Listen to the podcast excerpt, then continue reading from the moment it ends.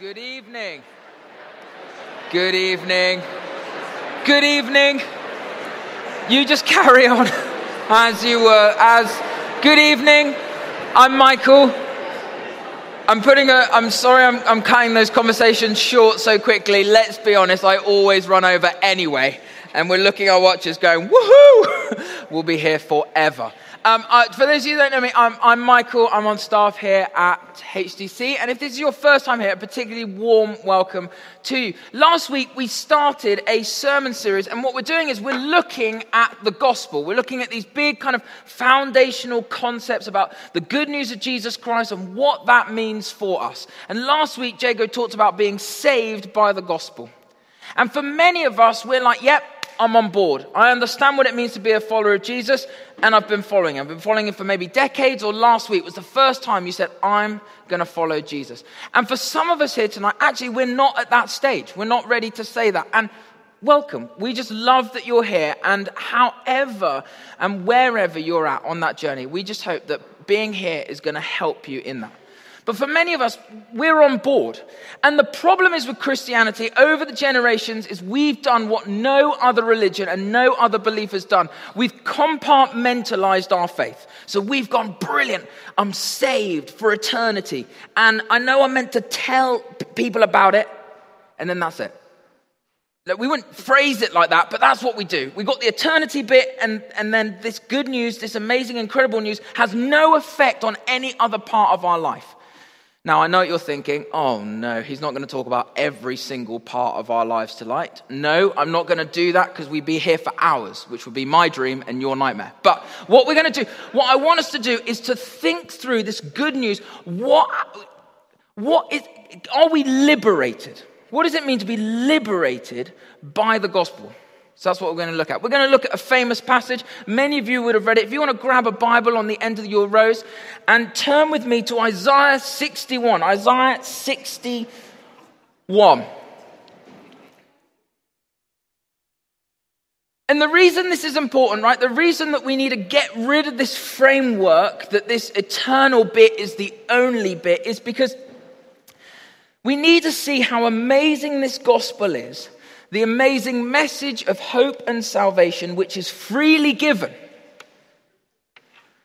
Freely given. Not so, oh, we're just wandering around going, oh, eternity sorted.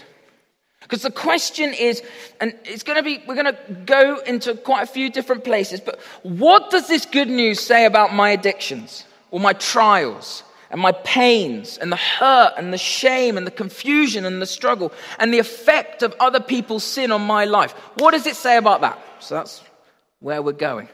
Not just, oh, my eternity sorted. Now, what does it mean for us now? And just as an aside, I, I, I think if we, if we want every life bearing fruit for Jesus, and we want every life bearing fruit for Jesus in South London, they don't people aren't just going to bother with us coming, oh, this is the latest argument. Right? People don't even believe in truth, let alone whether Jesus was a good guy or not. And I'll tell you what people will wake up and see is transformed lives, liberated lives by the gospel. So that's what we're looking at, because that's what we want to be. We want to say, yeah, that's what we're for. Okay, so Isaiah 61. Um, just, just for time's sake, I'm going to tell you the end of the story. Um, in Luke 4, Jesus goes to a synagogue and he's handed um, part of the Old Testament scriptures to read. He's handed this part. And then what they used to do, the rabbis, is that they would explain it, right? They would exposit it, expository, kind of explaining what it means.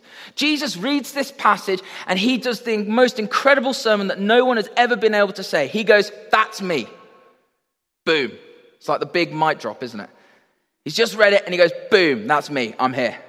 Right? So, what we're reading now, if, if we're a Christian, is we're reading this passage knowing that Jesus is going to claim to be this person.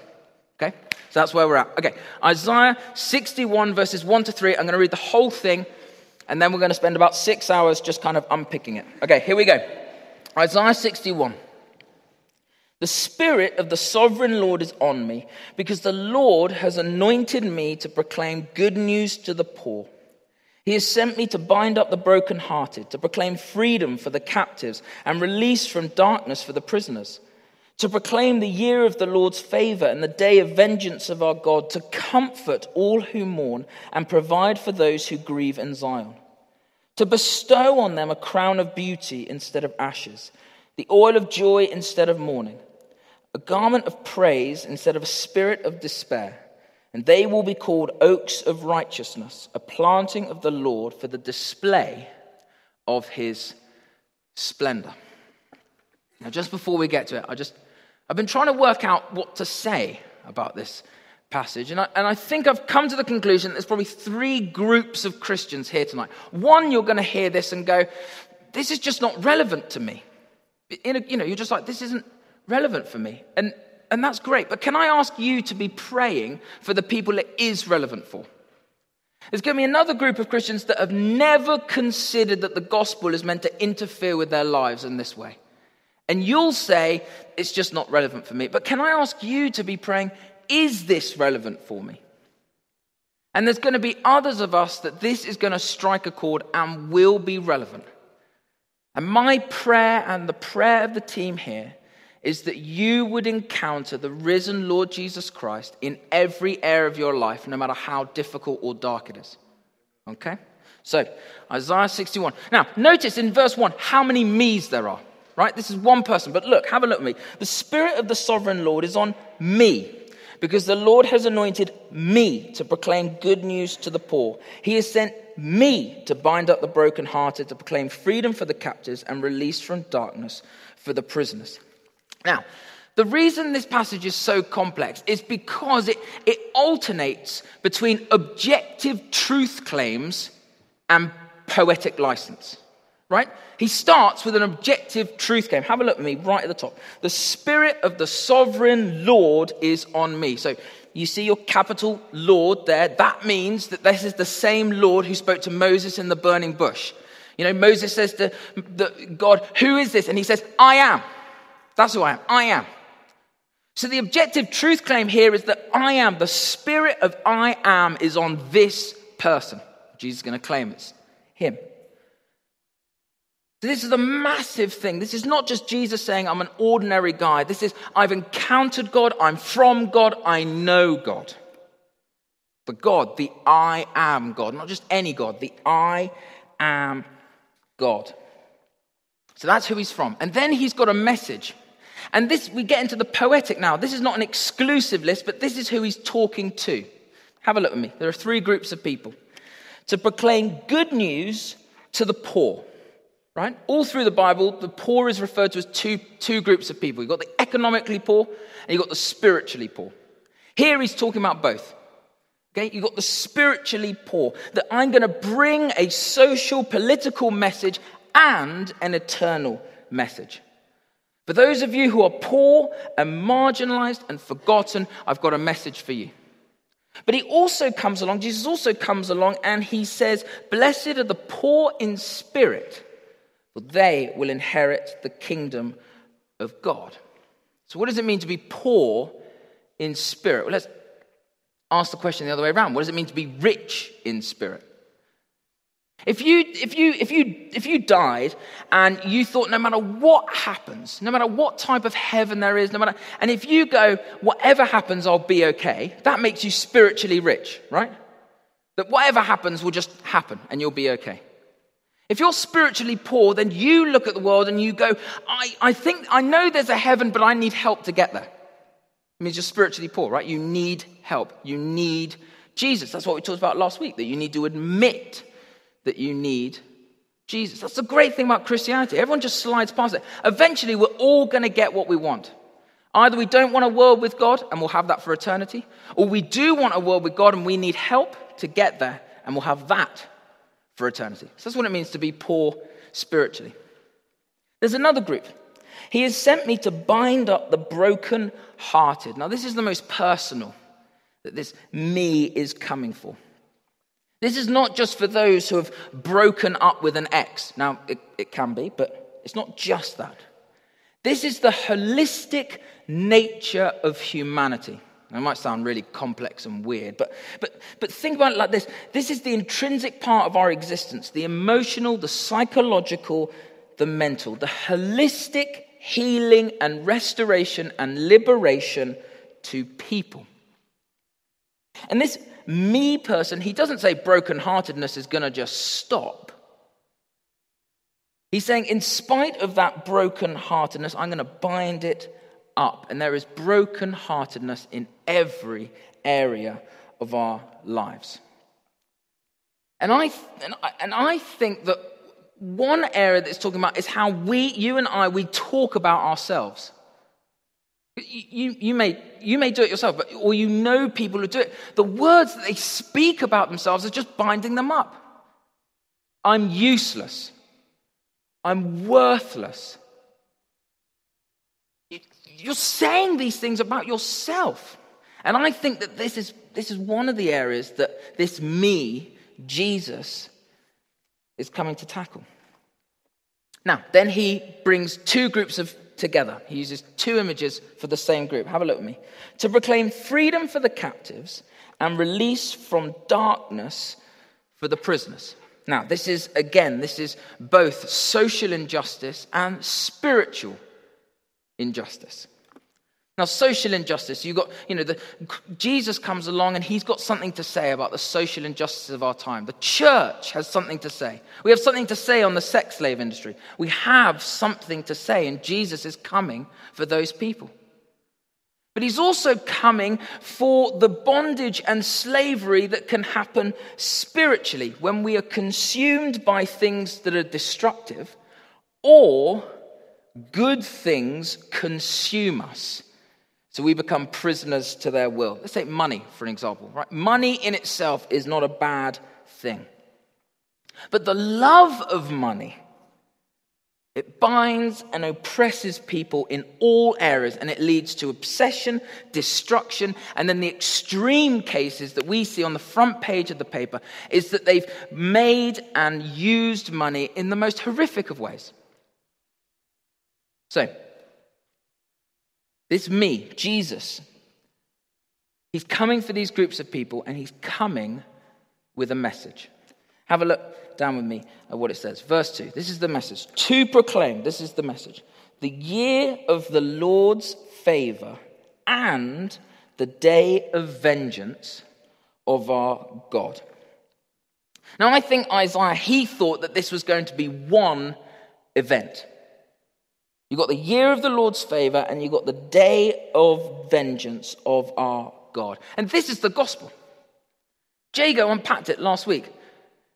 John 3 16. For God so loved the world that he gave his only Son, that whoever believes in him should not perish but have eternal life. For God did not send his Son into the world to condemn the world, but to save the world. That's the gospel an extended period of God's grace shown in God's love, manifested in Christ's death, affirmed by Christ's resurrection for you and for me. And it's an extended period of time. It's not saying a year is in just a year, it's an extended period of time before one day of judgment. Now, very quickly, if you're a bit, if you're, if you're a bit geeky on these type of things, you'll like this. If you're not, you can zone out for 90 seconds. It's totally fine. If you want to flip with me to Luke chapter 4, right? Luke chapter 4, you can find it on page 1131. Now, you've got these two parts, right? Year of the Lord's favor, day of judgment. They're combined to make one event, right? This isn't just like he's using poetic license. He's combining these things for one event, okay? Jesus comes along, he starts speaking a whole number of different scriptures, but look at what he does to that important two part sentence. So, Luke chapter 4, verse 19, this is him speaking. To proclaim, to proclaim the year of the Lord's favor. Full stop. To proclaim the year of the Lord's favor. Full stop. That doesn't make any sense. Unless he's saying, that's what I've come for. This first time that I've come, I've come to usher in a whole season of love and grace and restoration and mercy and love and favor. Think about it like this Isaiah, he's speaking here. Jesus comes and he ushers in this season of favor, and one day he'll return for one day of judgment. And he's saying this season of favor is now, today. So, what we're about to read isn't for one day far in the future, one day for heaven, it's for now. So, if you'd like to turn back with me to Isaiah chapter 61, page 749. Let's just recap. Objective truth this is who has sent me. This is who I've come for. This is the message. This is the season that we are in. And he goes on, verse 3 and provide for those who grieve in Zion. Now, I know many of you have, see that word Zion and go, oh, I wonder how he's going to get around this little tricky nugget, right? Because when the, when the people of God, when the, when the Israelites heard this and when they were understanding it in Jesus' time, they believed that the Messiah was going to lead the nation, their nation, God's people, out of slavery and out of rule. Whether it was the Babylonians or the Assyrians under Isaiah, or whether it was the Romans under Christ. That's why Christ was so despised. He comes along going, I am he, and they're like, well, then what's happening with the Romans? We like your teaching, like your healings, but what are you doing for us now? Where's our liberation now? The same with Christians, isn't it? Love the teaching, love that I got the eternal bit. What about our liberation now?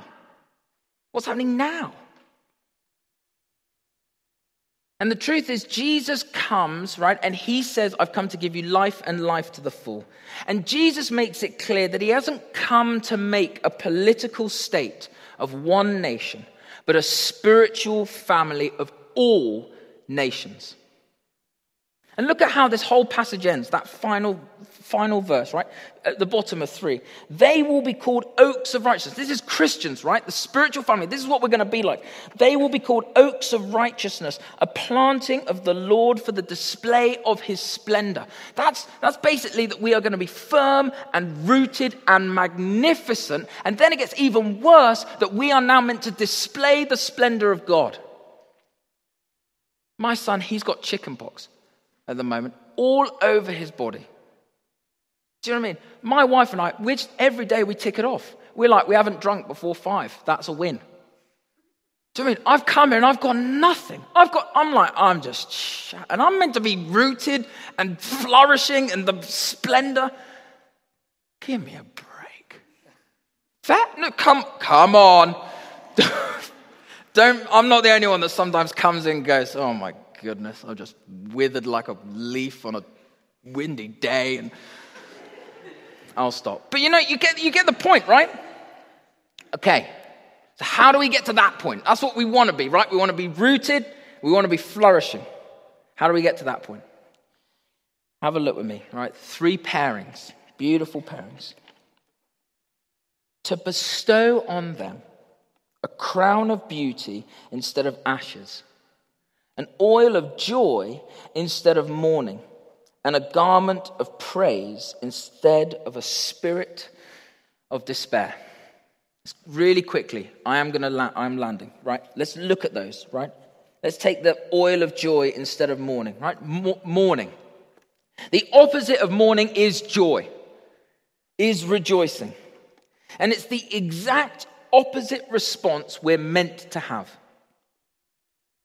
And that's because the gospel turns things on its head. Death for Christians doesn't become the end, but there's a hope for the future, something to cling to. And so we're anointed with unnatural joy. And this joy and this rejoicing in the face of death, or maybe it's in the face of rejection or in the face of loss, that's our default position. Our default position is to mourn. And yet, that is why at Christian funerals, in the most shocking and horrendous ways, right? The most shocking and horrendous Christian funerals, there is always, always some hope. That's the good news. There's always some hope. And it's easy for our mourning to consume us. But what we need to allow is the good news to resonate with us. This isn't claiming that there isn't going to be mourning, that there isn't going to be sadness. It's saying we don't live in only mourning or sadness, but we are bestowed with the oil of joy, that there is an eternal trajectory. And can I encourage all of us, some of us are in that right now, and you're like, just, you don't know what you're talking about. And I encourage you to ask to be bestowed with that oil of joy. Right? He goes on. The garment of praise instead of the spirit of despair. Now, you could just say, well, we despair at Brexit or we despair at these things, but that wasn't the case for Isaiah. It certainly wasn't the case in Jesus' time. The brokenheartedness that we looked at of life in our emotions, psychological, in our spiritual, can lead us all to despair no matter where we are. When we're feeling totally overwhelmed with who I am and how I feel. You even hear people talk about it, don't you? It's almost like there's a heaviness of despair. They, some people will even say it's a spirit of despair. We were praying before the service, and someone had a, had a, had a picture of someone who was in a sailing boat accident. And that sailing boat accident, maybe it literally happened, maybe it's sometimes just how we feel, but there's a sailing boat accident, and that has led to a number of things. And it's as if right now there is a sense of despair and left with no purpose. And for many of us, it's when our bodies and our minds lead us to despair. And what, is, what do they say? The garments of praise. This is not like a, a garment, isn't just like a little hat, right? This is, this is the, the total covering of one's self. Now, how do we, how do we praise? We can do it in a whole sense of different ways, right? We can do it through our lives and we can do it through things. But, but we believe here, we're passionate about the sung worship being praised. And that's why we place such a high value on sung worship. Because as we sing those words all through the ages, right? You go to all these different cultures, singing is a way of connecting the head and the heart and the very core of who we are. You know, the worst is when you're just feeling rotten, right? You're feeling like an absolute wretch, right? It's okay. I come into church lots of times and I'm just like, I don't have anything. And they ask you to sing, I'm feeling great because um, you're great. And I feel good because you were good. I don't feel anything. Ransomed, healed, restored, forgiven, for who like thee thy praise should sing. You can get on board with that, no matter how you feel. The song we're about to sing, I am who you say I am, not how I feel. I am who you say I am. I am a child of God. I am chosen even in despair. Right. Finally, to bestow on them a crown of beauty instead of ashes. Now, this could sound a lot like mourning. It's not. There's a story in the Old Testament, one of the most horrific stories in the Bible, and it centers on a woman. At the heart of the story is a woman called Tamar. And she feels total shame. This is what she, she says about herself. Not just grief, this is what she says about herself. Where could I get rid of my disgrace?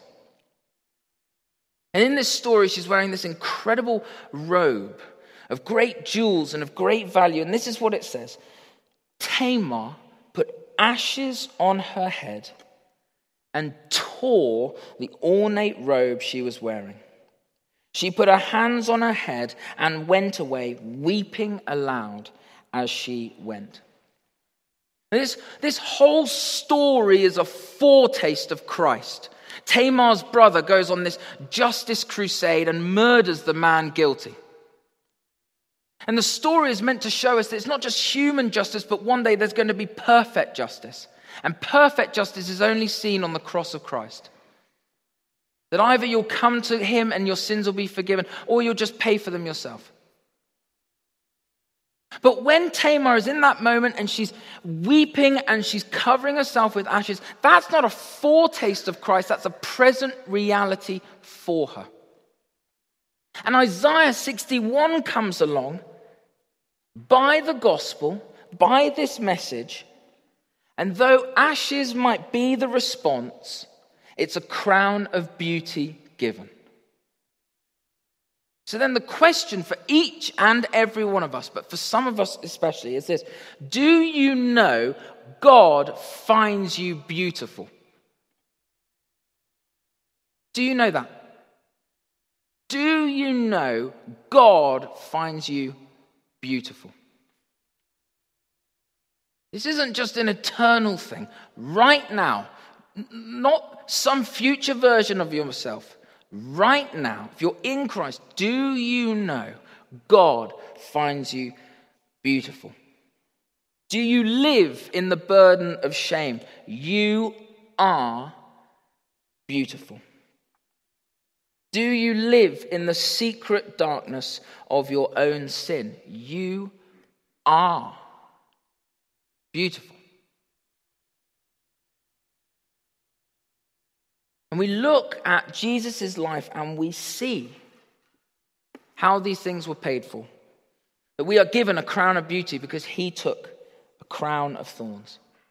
That we have an oil of joy because he shed his blood, and we have a garment of praise because he was stripped naked for our sins.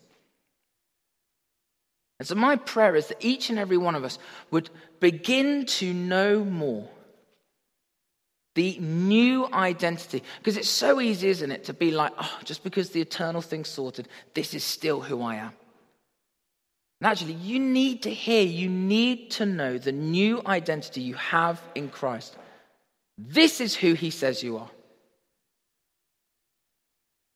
And so for some of us, this hasn't resonated. For some of us, something has kind of gone, I've never thought about it like that, and I just want to pray with someone. In this first song, as, as, as most of us stay in our seats, we're going to sing this song out loud I am who you say I am. And for anyone here that anything is picked up or they felt moved in any way, I'm going to invite you to come. The prayer team are going to be here ready. And we'd love to pray for anyone as you kind of pray through who it is that God says you are. So, can I invite the band up? If you're on the prayer team, you can come and just stand here. can I invite us all to stand? And I'm going to pray. And then when we start singing, if that's you, if you're like, yeah, I don't know why, I don't know how, I just want to come and pray with people.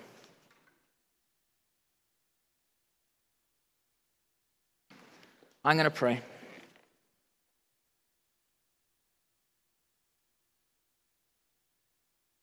Heavenly Father, we thank you that by your great and glorious and good gospel, You adopt us. You've ransomed us. You've loved us.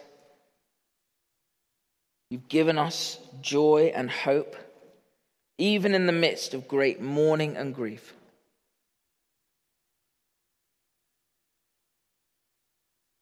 You've chosen us, called us by name, and you bestow on us a crown of beauty. Holy Spirit, we thank you that you go before us, that you are with us. And we ask that you would minister to our hearts and our minds.